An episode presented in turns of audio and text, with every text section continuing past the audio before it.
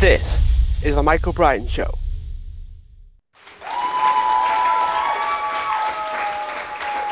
Hi everyone, welcome back to the show. And today I'm joined with Richard Boyd, who is the co-founder and chairman of Ultisim, which is a simulation learning company, AI, game technology, you name it. And it basically assists mostly the manufacturing and education industries. So, Richard, thanks so much for joining me today. Yeah, good morning, Michael. Great to be here. So, I was curious about how you got into the AI and technology space. Have they a backstory? Yeah, I'd say instead of me getting into it, AI got into me and my team. I would say it's been a very organic process. I think probably the same for a lot of people in this industry. Uh, I started back before the turn of the century in computer gaming. So in the 90s, we were building computer game companies. Uh, we worked with people like, uh, well, we, we created Red Storm Entertainment with author Tom Clancy, created the very first realistic tactical shooter game. So you can blame us or thank us for that, depending on your perspective. Uh, we did game companies with Michael Crichton, with Ozzy Osbourne, with science fiction writer Douglas Adams from over there in the UK, Michael. And, you know, we were using this medium of real time 3D gaming, and AI was always a part of that. You know, if you're going to make convincing characters, convincing environments for gaming, you must have a command of artificial intelligence. But I would call that the old AI. Um, and then, I, if you like, I can tell you the story about how I got the new religion we're all sort of pondering now around machine learning, which happened in 2009. Yeah, go for it. I'd love to see how that progressed. Right. So so I've been playing with these game technologies all the way through the turn of the century. Then I created a company after that when we'd sold Red Storm to Ubisoft and uh, got and we worked in the film industry with people like James Cameron and Brian De Palma and stuff using this again using this real-time 3D medium. But after the turn of the century, most of us and me and my team decided to apply it to what we called simulation learning. Our first focus was in K through 12 uh, but we ended up doing because of what happened on in 2001 uh, we ended up doing a lot of work for the department of defense building simulations that teach soldiers how to set up a uh, you know a, a, a, radar dish in the desert or operate vehicles or flight simulators or submarines or all sorts of things. And we'll, i'm sure we'll talk about that more in this podcast.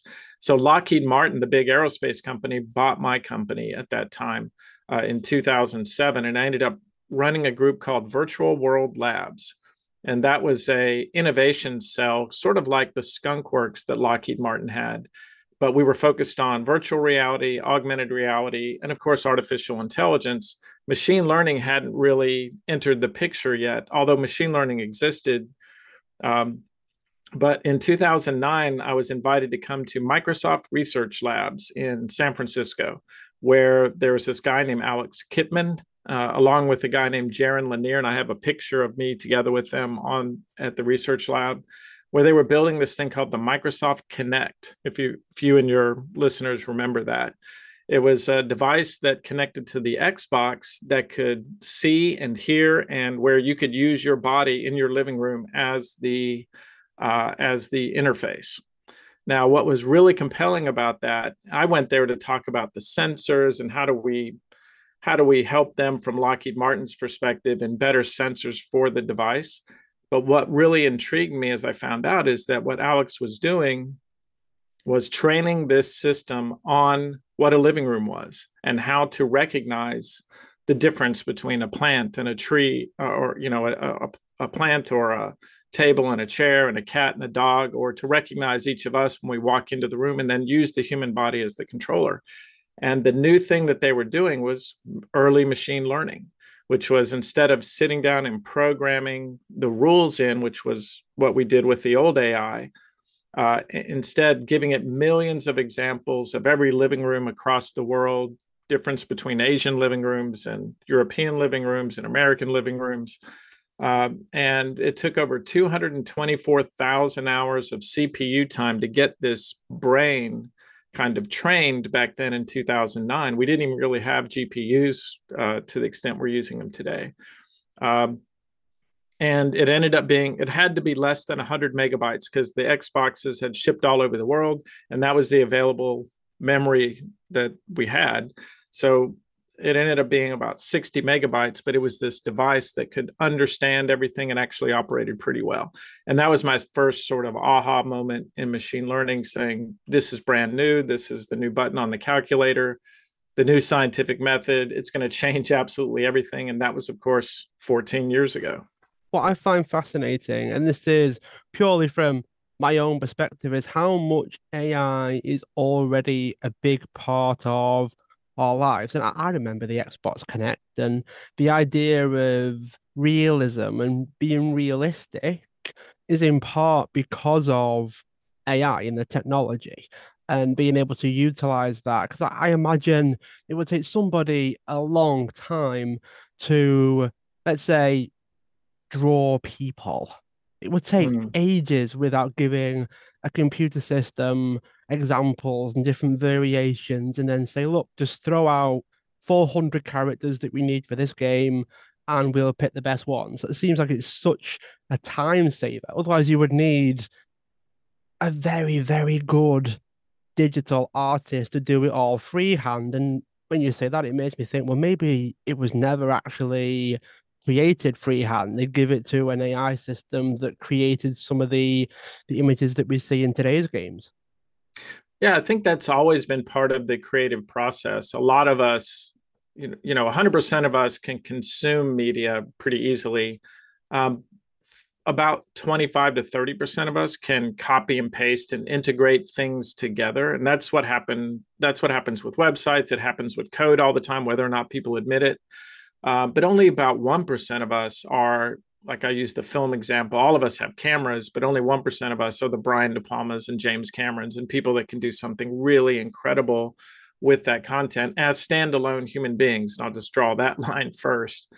Uh, and but this idea of compositing things together is something that's always been part of the creative process that's really powerful however when you take now a human and and and and uh, give them the companion of an artificial intelligence or machine intelligence that can do that compositing at machine scale and machine speeds. Now you have this superhuman ability to be creative. And i wrote an article about that in design news recently and said this is the superhuman age for creativity I imagine it actually frees your brain up to then be creative. It's interesting that you bring up using technology and then a lot of the advanced things, the things that would set somebody amazing apart from me, especially in the game space. I have no idea how any of that works. And the idea that there are people out there doing these amazing things, they must have the extra bandwidth to be able to do that, which was then making me think, okay, well, maybe it's allowing more creativity than we otherwise would be if we didn't have the technology.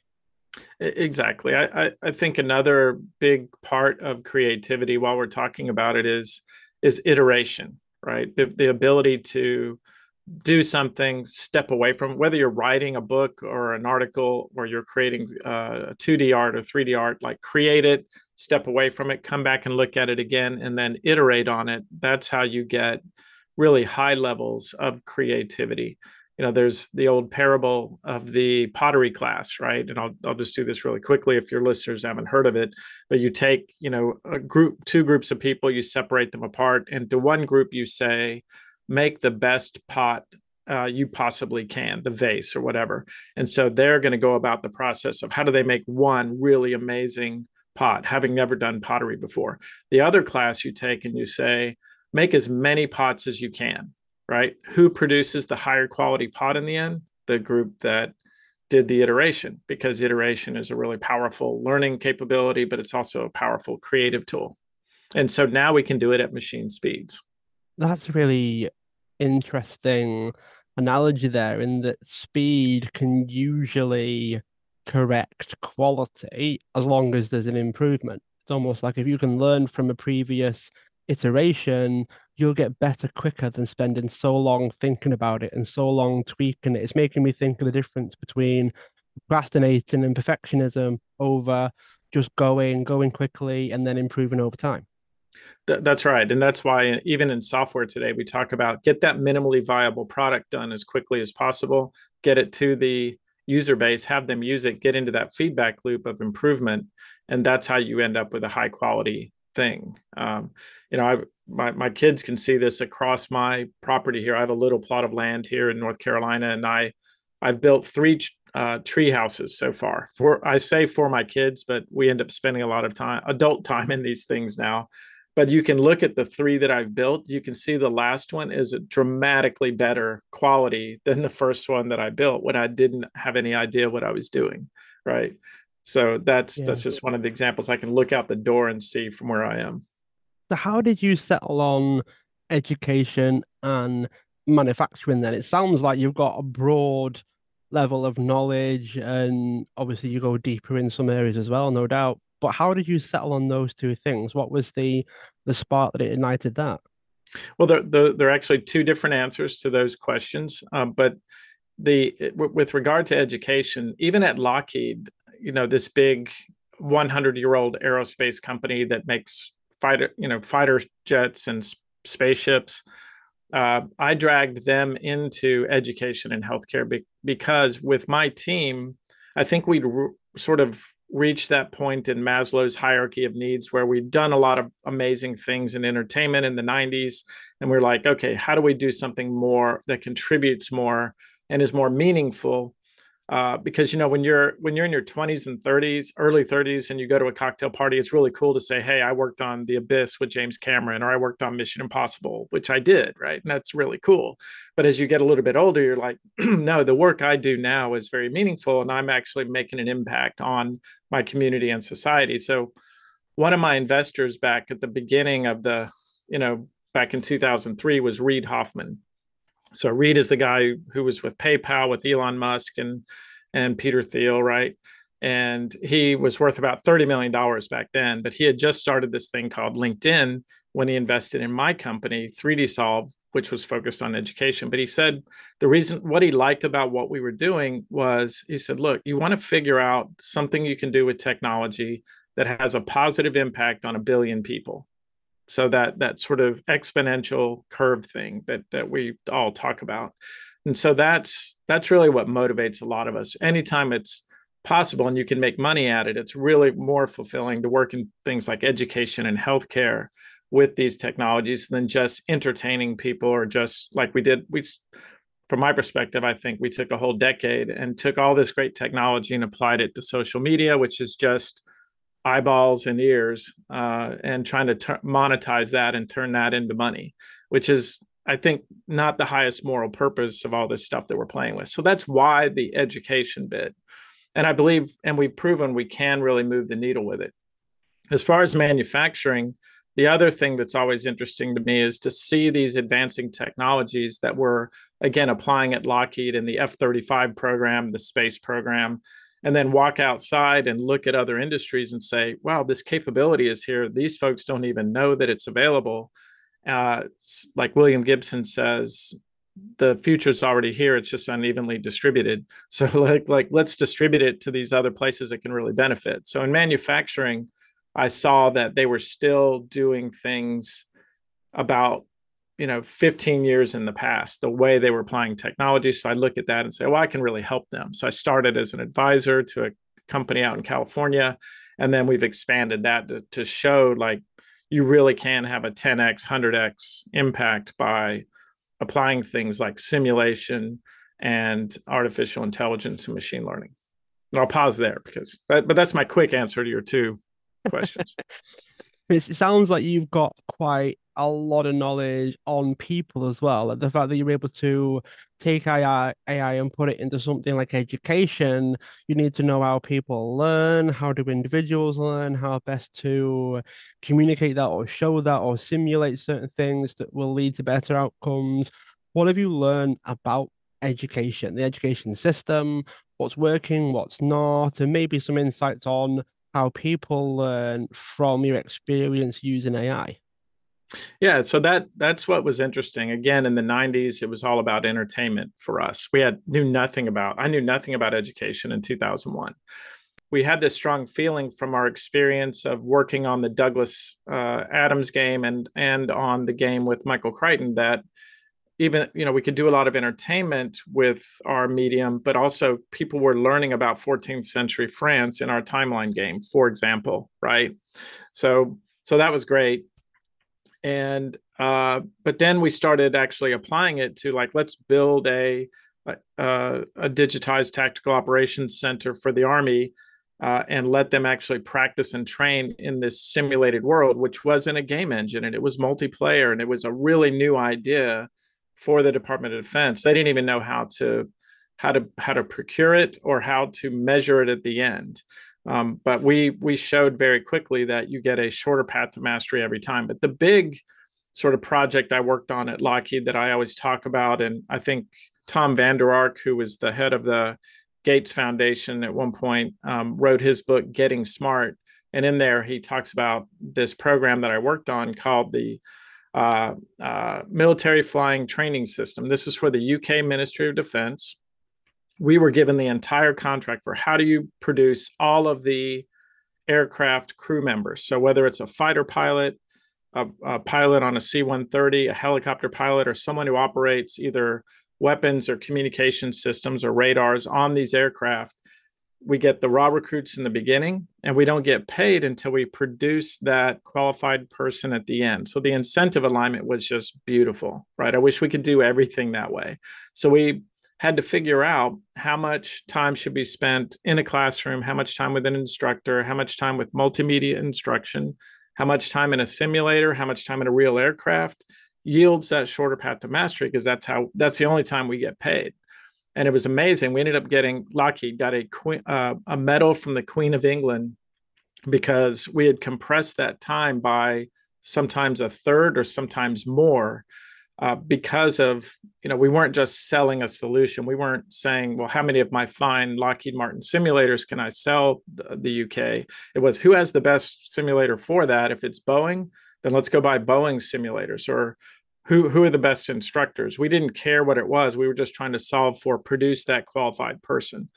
And imagine what we could do if we did that in education in the process of teaching algebra or just high school right? What if we what if you could go all the way through high school in two-thirds of the time? What do you do with that extra time? You either learn more or do something else with it. So anyway we we've proven that. So now i'm really interested in like how do we apply it now? And that's just the simulation part and this sort of mix because it's not just one thing. It's that mix of all those learning modalities that i just described produces that effect uh, so when you add ai to it it has this compounding factor and we can talk about that. That's something i was actually quite curious about because i was processing it just while you were explaining it and it making it's making me wonder at what point do you think we will eventually think we need some robots to enact all this learning out because humans are simply no longer equipped to deal with the information that AI is able to deliver. Almost like the only thing that's going to break the system is us as humans. Eventually, we're mm-hmm. going to need robots to learn it as quick as the AI can produce it because we simply have have no hope of being able to keep up. Yeah, I mean that's that is very true. And I've had this thesis for a long time that pretty soon in the 21st century, being a standalone human being will be insufficient, right? Like you'll be considered handicapped if you're not augmented by the these sort of other superhuman tools like uh, like artificial intelligence and simulation. So by the way, that's the point people often ask like why did you uh, go because I did have a machine learning company from 2014 until recently called Tanjo, where I was really doing the early work, uh, trying to pioneer and and do early work in how do you apply machine learning. Uh, and we can talk about that in a minute. But what I've done now is I've merged all of that together into this simulation company, Ultisim. And people say, well, why did you do that? Why aren't you just a pure AI company? That's where all the money is right now. And I'm like, no, I think the next wave is uh, things like knowledge graphs and large language models paired with simulated worlds that can be modeled by the AI that help us design our better future, right? So that's that's why I'm sort of putting my arm again around all of these capabilities, saying, finally, we're here and we can achieve the vision of things like, you know, Neal Stephenson's Diamond Age, where he talked about the Young Ladies Illustrated Primer, which is a, a device and an AI and a simulator together that really advances any kind of understanding or learning. And I'll, I'll pause there. I wonder if it's the age old saying you know knowledge isn't necessarily power, it's the application of that knowledge. It's it's almost like you can read as many books as you like, but until you take any steps towards something, that's when you then start to learn and start to realize what's practical, what's not, the lessons learned, that sort of thing. It's making me think that a combination of AI and robots is the way that we can actually apply the knowledge. It's almost like AI is just not going to be enough because what's the point of having all that knowledge and being able to speed up so much if there's nothing available that can actually apply the knowledge that we're generating? Yeah, the way the way we think of it in my teams of people, my uh, circles, is the most powerful force in the universe is intelligence, right? So how do you get to intelligence? So everybody talks about data today, and data is the new oil, but there's a big leap. I always tell folks, whether it's manufacturing or whatever industry I'm talking to, is that you know there's a big leap from data to information, and that's this digital transformation that needs to happen. And I can talk about projects I've worked on there, where you know we did this for the Depart- Department of Education. Was one of the first projects I ever worked on back in 2010 when I was still at Lockheed. So Arne Duncan comes to who's the Secretary of Education at the time, walks over to Lockheed and says, We want to do digital transformation. We're like, okay, what does that mean to you? They said, Well, we have all this stuff in the Library of Congress, we have all this stuff in the Smithsonian. We're busy scanning it all, whether it's you know 3D uh, artifacts, uh, um, you know statues and and things, as well as scanning all the books that are in and digitizing them that are in the Library of Congress and we want to make it transparent to inquiry and available to all the teachers in the country and eventually maybe all the world.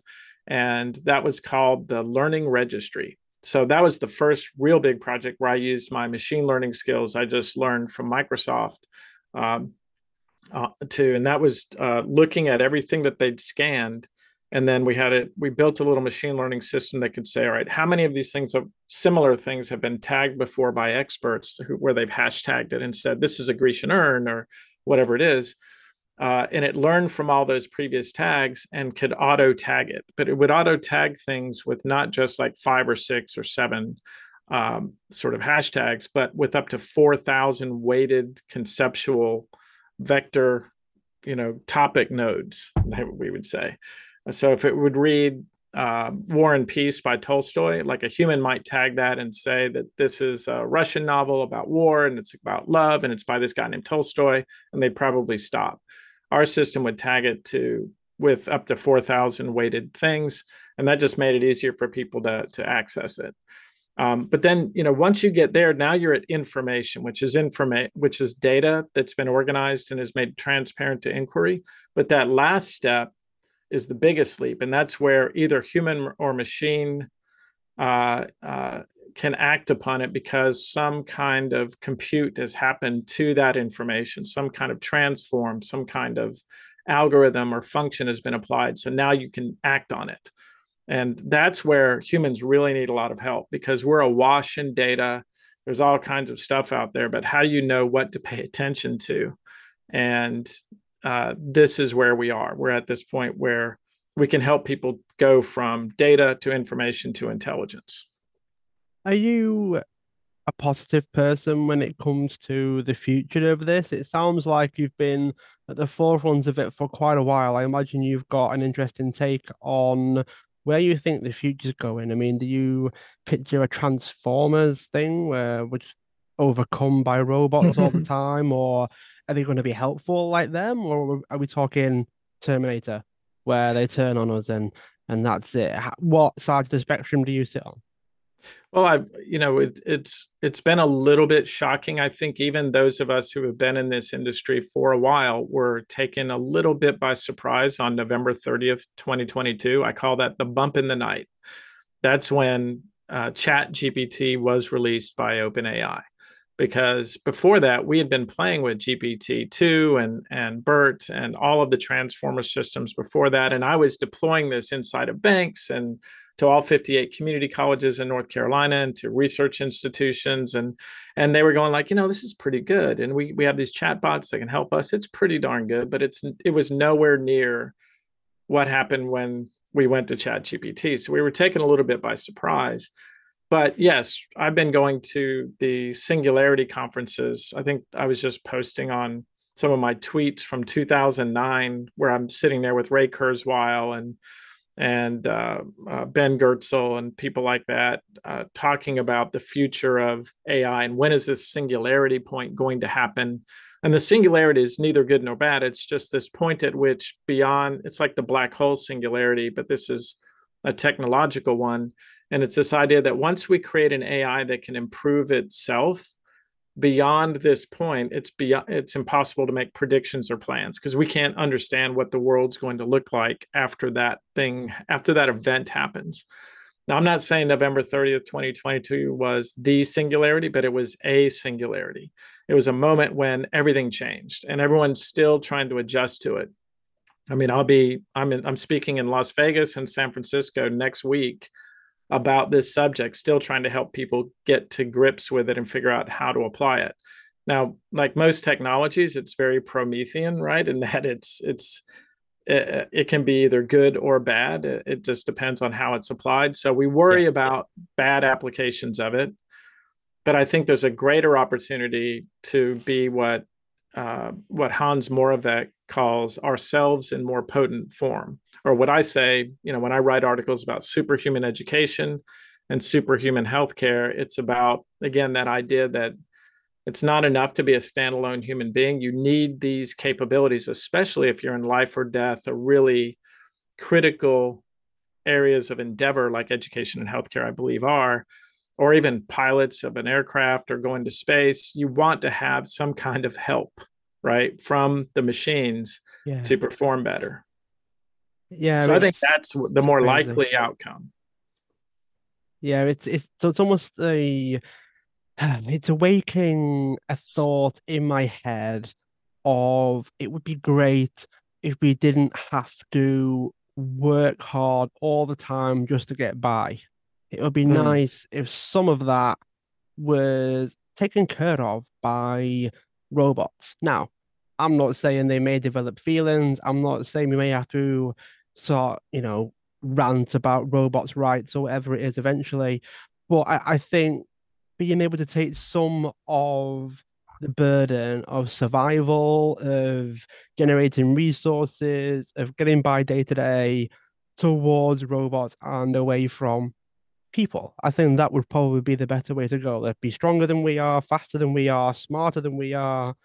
But if we can influence them, give them certain parameters to stick to, it can be the key to unlocking a lot of freedom for for us humans and the need to not have to stress out and work so hard and constantly there'll be some people that still do don't get me wrong there will be people that will still do that but the people with you know the, the, the jobs that will be quite easily replaceable. I think we don't all have to work so hard all of the time.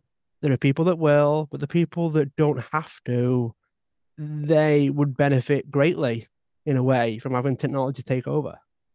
Yeah, it's this is ab- what you're describing is absolutely happening, and you could even say that it's been happening for a couple of centuries. So during the Industrial Revolution, 300 years ago, whatever, let's say in 1800, 91% of everybody in the United States was involved in agriculture, right?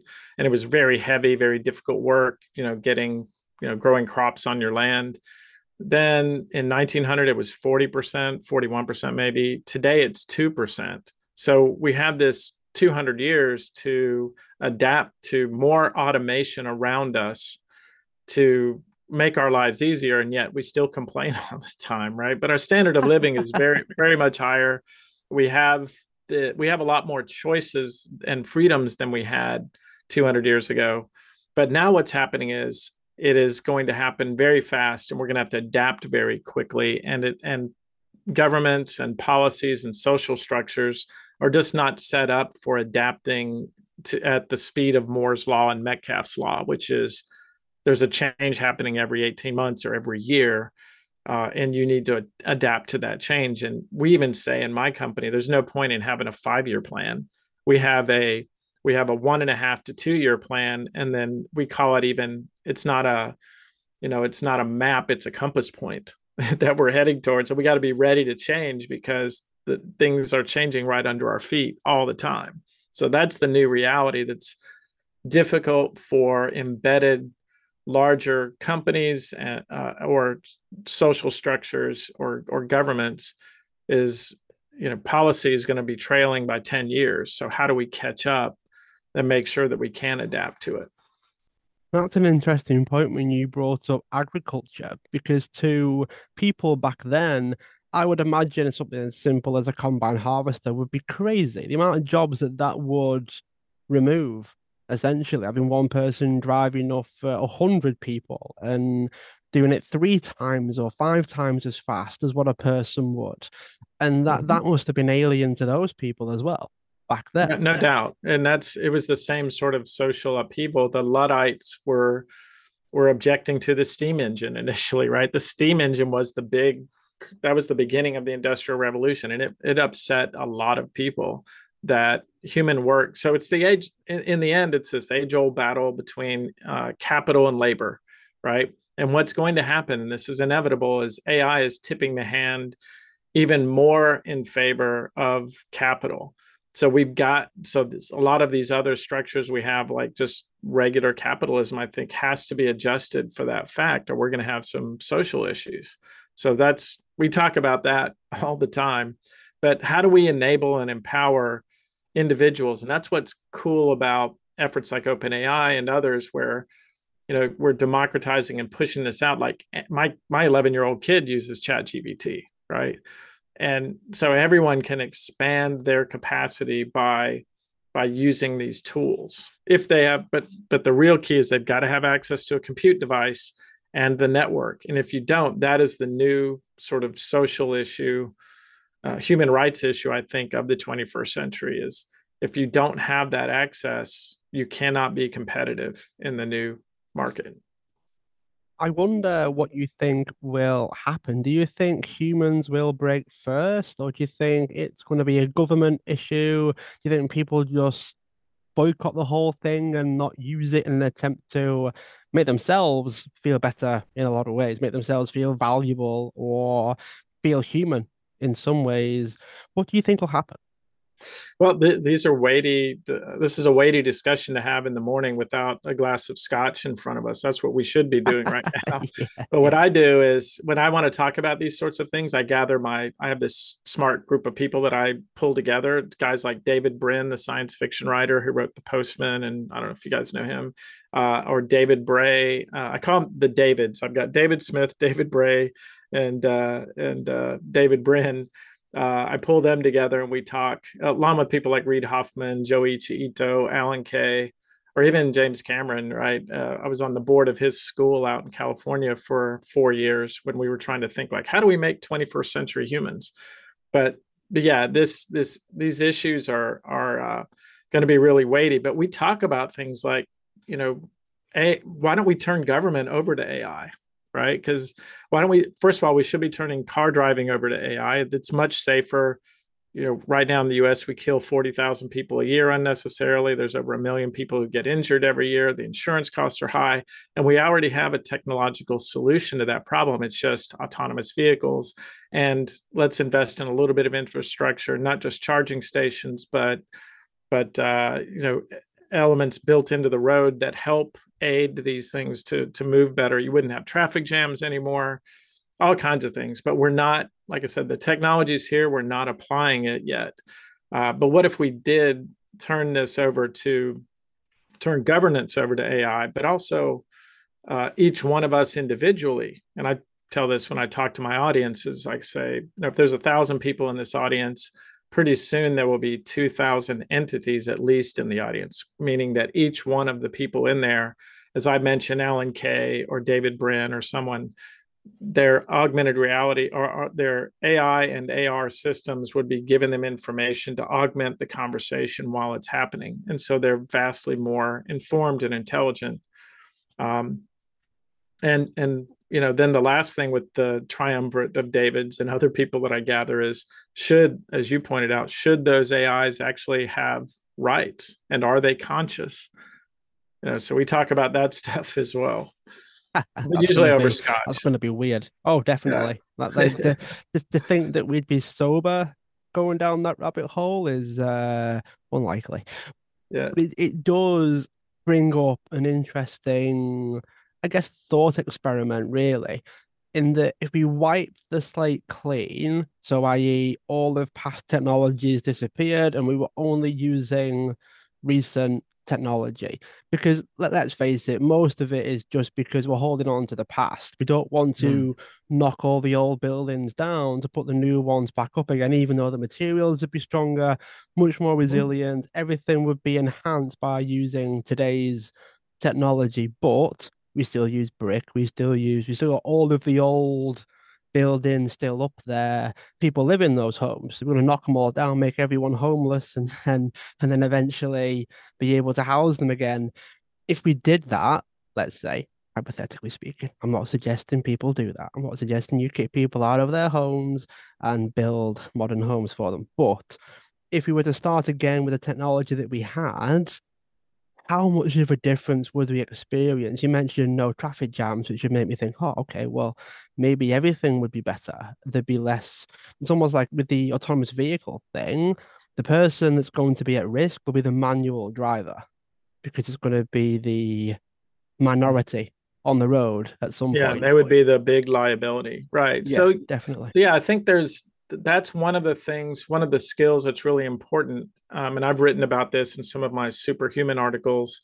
Uh, that you know this this idea of going back to first principles and not just iterating on top of things to, to because you've already invested in previous infrastructure, but say, look, if you did have a clean sheet of paper, that, that's why I joined the board of the Muse School that James Cameron and his wife Susie created in Calabasas, California, because that's what he did. He brought in Sir Ken Robinson and me and Marc Prensky and people like that and said, hey, how, how do we make 21st century humans who are going to be the architects of the future, who think like musicians and poets and scientists and mathematicians at the same time? We're like, really interesting problem. Yeah, how would you do that? Would you do it the way we do it in K through 12 public education here? Or the, would you use the Montessori method or would you use the Reggio Emilia method? Or it turns out, you know, it's a whole new thing, like I'm talking about with simulation and um, project-based learning and, and really driving, you know, having integrated things where these aren't all separate subjects, but it's all integrated together take all the stuff I learned working on the UK Ministry of Defense project and say, like, look, what is that combination of things that yields a shorter path to mastery. And then once that human has reached that level of mastery, how do you then augment them with the right AI to go out and perform whatever task you're asking them to do? I mean, those are the really sort of very interesting problems. Um, but you know, the other big thesis that I have, and I, I want to get this across, it's in my soundbite list here, is I have this thesis I call this is the simulation century. So all there's a lot of talk about AI and machine learning, but for me, it's really about simulation, right? So the last century was about the moving image. It was the first time in human history when we could review recent events, current events by looking at video footage and talking about, you know, the Vietnam War or Tiananmen Square or whatever. And I, I say this century is about the ability to model and simulate and predict, you know, what's going to happen. But it's not just about prediction, it's also about modeling like what do you want the UK to be? What is life after Brexit going to be? Or what is what is this community going to be in, in the United States after the latest Build Back Better program is implemented? You can actually see that and build towards it and have the AI help you with that. So that's what I say, like machine learning and AI.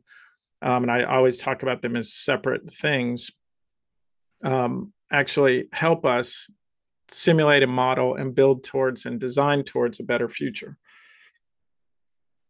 Who do you think is going to decide what that better future is? Who decides that? Who makes Aha. the decision? Yeah, and that's the, the uh, next week. I'm at San Francisco at the Fairmont. Uh, I believe Sam Altman will be there with me on stage. We're going to be talking about the alignment problem because the main question of that I get all the time is can we design reliably? Can we reliably design utility functions or goals into these machine learning systems that are aligned with human values? And the answer is yes. It's an emphatic yes. The question then becomes whose values? right, right. Yeah, and that yeah. that's the that's the big issue, right? Is is who's designing these things and who are they carefully thinking about the utility functions they're giving it because that's how these systems work now, can they break free of their utility function and do things outside? That's another thing to be both concerned about and also excited about um, because we have seen that. I'll tell you one quick story at Lockheed Martin, which is we don't get to see anymore. It was it was sort of in the news internally, and then we it was out for a bit, and then all of a sudden I can't find anything about it. But we had this experiment where we had this big imagine a big warehouse space a whole bunch of little robots that were designed to mesh network together. Now, this was to design, and this is now unclassified, so I can talk about it. I, I hope, but but that you know these satellites that we put up there in space, if space junk comes by and hits it, or the Chinese target it and try to blow it up, it can actually take itself apart into 14 pieces. And then if part of it gets damaged, it goes back together, and each one of the individual functions can actually be either thrust or communications or you know they all they all have the same redundant capacity so they can change their uh, hopefully i'm not drawing this out too long but we were playing with it in this big warehouse and giving it the ability to understand and sense for itself that oh there's an object coming. It doesn't need a human to push a button. It can make its own decision to go apart. You mentioned transformers right? And then come back together. Uh, but what it was able to do in that warehouse is it actually um, parts of that system escaped the warehouse, meaning that it had to learn how to open a door and get out.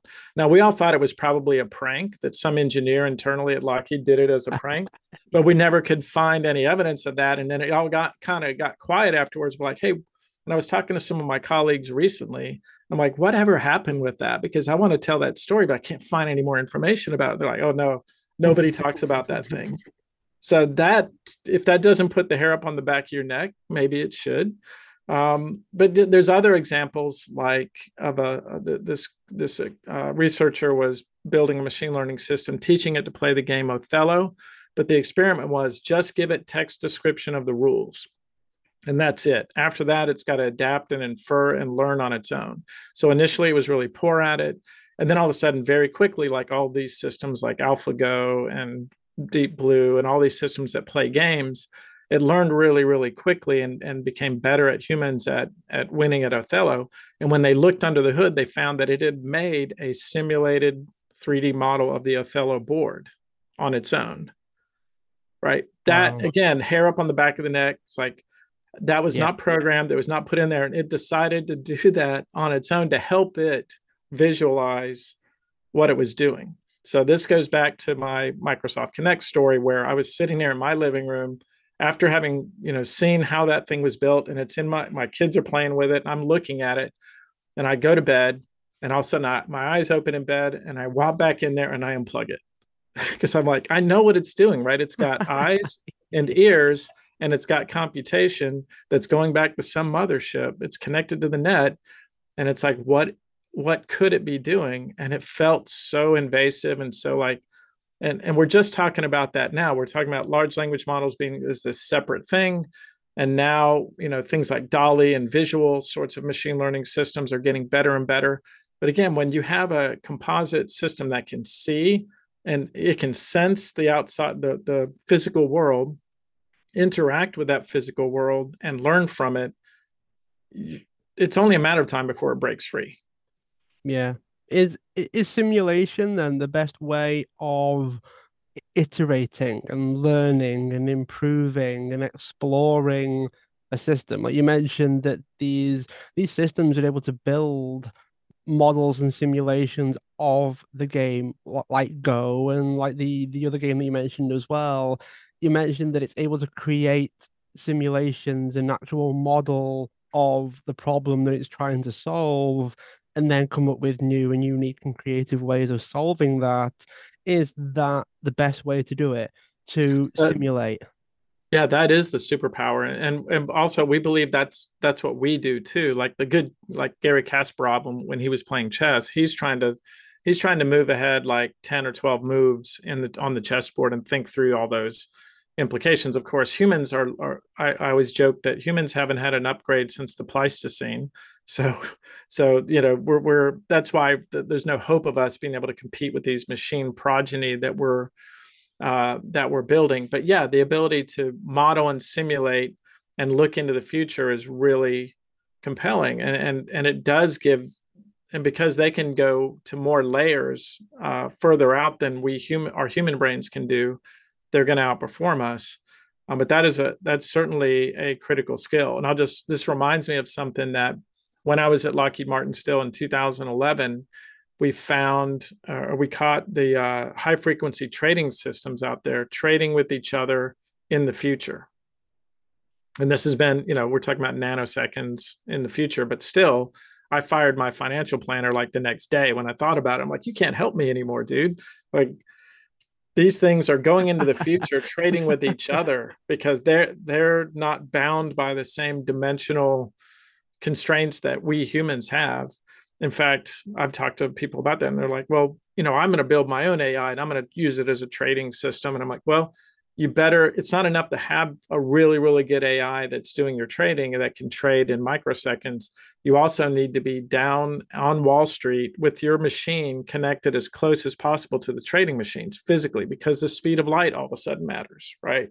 Like that's the new world that we're in. It's an uneven playing field for us poor dumb humans.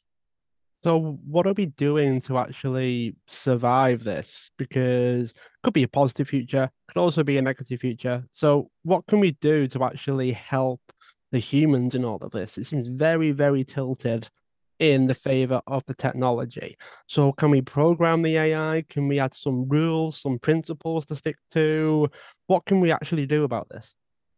Yeah, I think that responsible, and I think OpenAI, for example, has been has had responsibility, social responsibility at its core from the beginning. In fact, initially it was a nonprofit. Now, of course, they have their for-profit arm, and that changes everything. But they, but at least Sam has said that he's like, he's like we're never going to go public because there's no way it doesn't make any sense to have you know quarterly results tied to something as critical as this technology. And yes i do believe government should be involved in it and hopefully a benevolent you know government guiding it and and uh, helping to regulate it because it is it is critical. But i like i said the reason i'm making the move that i've made right now where i've i've had my my company that was just doing simulation stuff 3d game based type front end simulation with AI in it. I'm, I'm having that that company acquire my machine learning company and pull that in because I think that's the future. It's that it's knowledge graphs, which not enough people talk about, but that's a component of AI is that organization of information around a contextual subject like healthcare or the law or motorcycle maintenance or whatever. So knowledge graphs that are really deeply embedded, then are correct and don't hallucinate married with a large language model system like Llama or ChatGPT or whatever it happens to be, and then paired with simulation, the ability to model and simulate futures. Those three, that triumvirate of technologies together is the next wave, in my opinion. And if you're interested in knowing the next wave after that, I can give you the wave after that. Let's play the game, Richard. Let's go for the next wave. Let's let's push things further. Go on, I dare you. All right. Well, so the next bit, and I we're not there yet, but uh, again, with all the people that I sit around and talk about futures with, we've you know when I was at uh, one of the things also that happened during my six year tenure at Lockheed running Virtual World Labs. Um, is that we bought the very first quantum computer from a company called D Wave and it was in this strip mall in Los Angeles, not far from USC. It was next to a Mexican restaurant. I remember it's just so bizarre that you walk in there and you're looking at the future. Um, and this is probably 2010 or 11, also. I think it was 11. And I'm looking at this machine and just going, what is, what am I looking at? It's not like put some lights on it and make it blink or go ding or whir or something, because it's just a silent black block and we're talking to the engineers and their lab coats standing around and my colleague David Smith was was with me, and we are like, you know, how do, you know what kind of algorithms or programming language do you use to talk to this? I'm like, oh, it doesn't use algorithms. We're like, what? Oh no, it, it uses probability envelopes, and we have to learn to get into like how to design the parameters of an experiment and then feed it to the system. And I had to literally just sit down for a second and just ponder what he just told me. But again, when we're trying to think about how do you make uh, a system that can actually think on its own and reason on its own, if you take the things that I just described, this ability to model and simulate the world, sense the world, and then knowledge graph, large language model that can process the information and, and, and the language around that and describe what it's seeing and hearing and feeling and thinking, then you put that in a quantum computer. Uh, boom, there it is. There's your singularity or Skynet or whatever it ends up being on the other side. So what can we do? Can we engineer that? Can we program that? Can we give it parameters that it can't break free from? Or is there always a risk of the AI, the machine learning, the new life form, I guess you could call it? Are they always going to find a way of breaking out because that's what they want to do? Well, again, uh, if anything becomes super intelligent, that's why we always say that anytime, as soon as we make AI plus, which is a super intelligent, self improving system that has access to enough, whatever energy it needs and whatever information it needs, that's the last inventions humans need ever make. So, all the other things you were talking about, about building your house and all that, like I believe that, or we believe, my team of crazy people think that at that point nanotechnology kicks in and now you're building things at the molecular level. So now everything becomes a software problem. So i'm just saying hey i'd like a summer house over here. I want it made out of these materials and i'm going to be back in you know six days and the system will have taken whatever raw materials are available to it and i have my house or my jet engine or my car or my whatever it is so it's just about the only currency then becomes, like I said, intelligence and energy and software. that's that's what everything is about at that point. Now, how do we build social structures around that? How do we how do we ensure that those systems do what we would like them to do and don't start having their own goals and and hopefully like Cameron has talked about or presented in his movies, right? The idea that it says humans are a nuisance and we don't need them anymore. And why keep them around, especially if there are some humans who are deciding that they don't like what we're doing and they're trying to turn us off? Well, now they're an existential threat. So, therefore, right. So, you just go through all these iterations of the logic and you go, yeah, there's so many outcomes. And this is why people like really smart people like Bill Gates and Stephen Hawking and even Elon Musk and folks are saying, like, no, we, we ought to be really concerned. Um, but I think we can design good utility functions for these systems. But what, you know, that there's no guarantee that everybody that's working with it is going to be doing the same. Is does China have the same rules? Like we know right now in the US and the Department of Defense, I can have an autonomous system. I saw one at Area 51 at Palmdale at the Skunk Works, whatever you want to call it years and years ago with my security clearance and it's now it's now no longer classified. There's a scramjet drone that can be anywhere in the world within four hours and when it was when it arrives on station can make its own firing decisions without humans. But we don't allow it. We program it in there's like no you must get a human in the loop. Go before you do anything. Does china have that rule? No. Does russia have that rule? No do they are they building in these areas? Absolutely. China is investing. It's their big national priority, but they don't have the same rules that we do. So it's noteworthy just for your audience you may have seen that early on openai was publishing all their papers and we my team was just devouring everything that came out about like what's the next level of neural net uh, uh, technology uh, experimentation and, and knowledge but now they've gone quiet. So not you can't get those papers anymore. It's still coming out of different places, but you don't you're not seeing anything out of the, you know, twelve billion dollars that's gone into OpenAI recently, and probably that's good. Well, Richard, I really do hope that it's a positive outcome. Some people may think you're painting quite a bleak picture, but I hope that we as humans can take this amazing tool and help it, as you say, engineer better futures. So, for those that are curious, for those that want to learn more about you, how can people do that? So, if you've got a website, are you on social media? How can people connect with you? Sure. Well, on LinkedIn, I'm because again, Reid Hoffman was an investor. I'm one of the first uh, several hundred users of LinkedIn, so you can find me there. Richard Boyd. Uh, I've uh, on Twitter, if that were X or whatever it's called now, I'm metaversial. I've always been metaversial. I've been trying to build the metaverse for a long time. So it's M E T A V E R S I A L. And the website's ultisim.com, U L T I S I M. Thanks so much for being a guest on the show. Those that are listening, feel free to subscribe, share the show, tell others, and also leave a review wherever you are listening into your podcasts. Richard, thanks for joining me. It's been great, and I look forward to keeping in touch. Thank you.